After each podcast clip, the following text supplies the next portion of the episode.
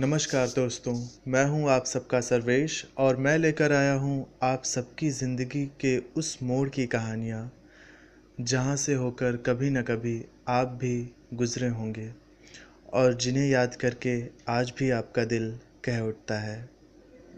हमारी अधूरी कहानी। हमारी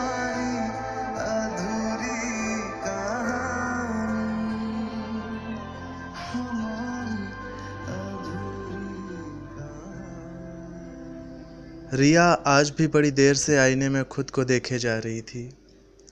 शादी के लाल जोड़े में खुद को देखने का उसका सपना आज सच होने जा रहा था। सब कुछ तो उसके मन मुताबिक हो रहा था। उसका ये लाल सुर्ख शादी का जोड़ा, ये गहने, घर की सजावट, सभी कुछ जैसा उसने सोचा था, हूबहू वैसा ही था। पर शादी के उस खुशनुमा माहौल में भी रिया की आँखें उस सूने घर की तरह खामोश थीं जिससे अभी अभी एक अर्थी उठने वाली हो। इससे पहले कि रिया यादों की उस दलदल में और धंसती, उसकी सहेली पूजा कमरे में आ गई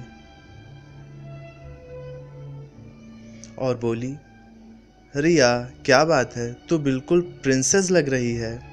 देखना, कहीं दूल्हे की तबीयत ना खराब हो जाए तुम्हें देखकर।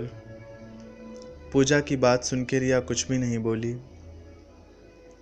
पूजा ने उसका हाथ पकड़ रखा था।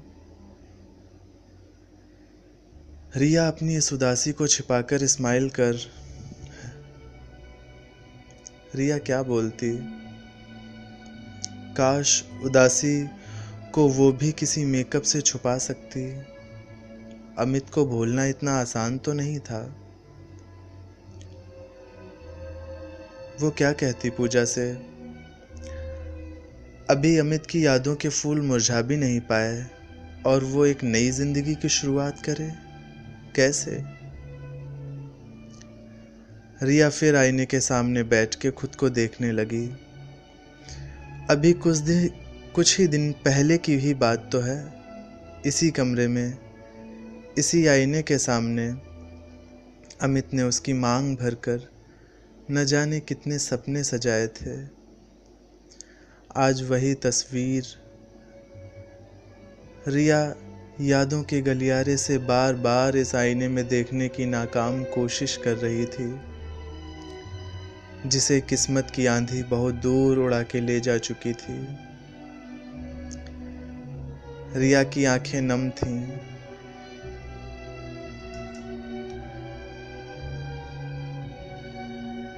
पूजा खामोश खड़ी थी। रिया ने सिंगारदान का ड्रॉर खोला और उसमें रखी वही सिंदूर की डिब्बी निकालते हुए कहा चलो, विदाई का समय आ गया है। तभी किसी ने दरवाज़ा खटखटाया और कहा, पूजा, जल्दी से रिया बिटिया को ले आ, बारात आ चुकी है।